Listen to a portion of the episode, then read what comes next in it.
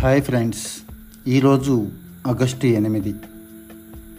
స్వాతంత్ర సమరంలో తుది పోరుకి ఎనభై ఏళ్ళు ఈ రోజుతో పూర్తి చేసుకున్నాం.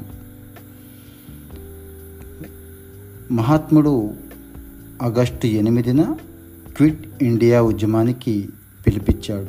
విజయమో వీరస్వర్గమో డూ ఆర్ డై అంటూ గర్జించాడు ఇదే రోజున ఎనభై సంవత్సరాల క్రిందట.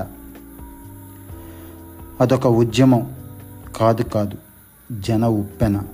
బ్రిటిష్ అరాచక పాలనలో కుతకుతలాడుతున్న భారతీయులు చావో రేవో అంటూ గాంధీజీ ఇచ్చిన ఒకే ఒక్క పిలుపుతో ఉవ్వెత్తున పోరాట బరిలోకి దూకిన అరుదైన ఘట్టం అది. సమాచార వ్యవస్థ నామమాత్రంగా ఉన్న ఆ రోజుల్లో దేశంలోని ప్రతి ఊరిలో ప్రజలు ఎవరికి వారే నాయకులై కథం తొక్కిన చారిత్రక సంగ్రామం. అదే క్విట్ ఇండియా పోరాటం. అనేక పోరాటాల సమూహారమైన భారత స్వాతంత్ర ఉద్యమంలో అదో గొప్ప మైలురాయి. నిజానికి ఈ ఉద్యమాన్ని ముందుండి నడిపించే నాయకుడంటూ ఎవ్వరూ అప్పటికి అందుబాటులో లేరు. ఉద్యమానికి ఊపిరి పోసిన గాంధీజీ ఆయనతో పాటు పోరాడిన నెహ్రూ ఇలాంటి అగ్రనాయకులందరినీ బ్రిటిష్ ప్రభుత్వం జైల్లో పెట్టింది.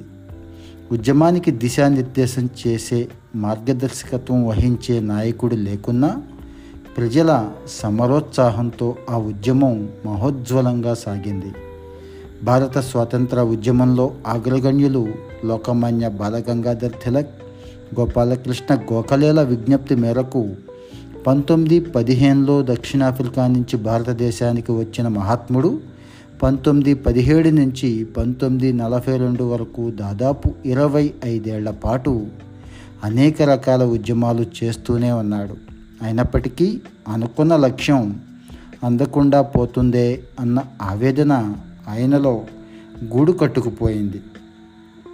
పంతొమ్మిది నలభై రెండు జూన్లో ఇచ్చిన ఒక ఇంటర్వ్యూలో ఆయన మాట్లాడుతూ నేను అసహనానికి గురవుతున్నాను అని వ్యాఖ్యానించాడు. ఇది గాంధీజీ ఎంతగా అసంతృప్తికి లోనయ్యాడు బ్రిటిష్ పరిపాలన పట్ల అనేదానికి మచ్చుతునక.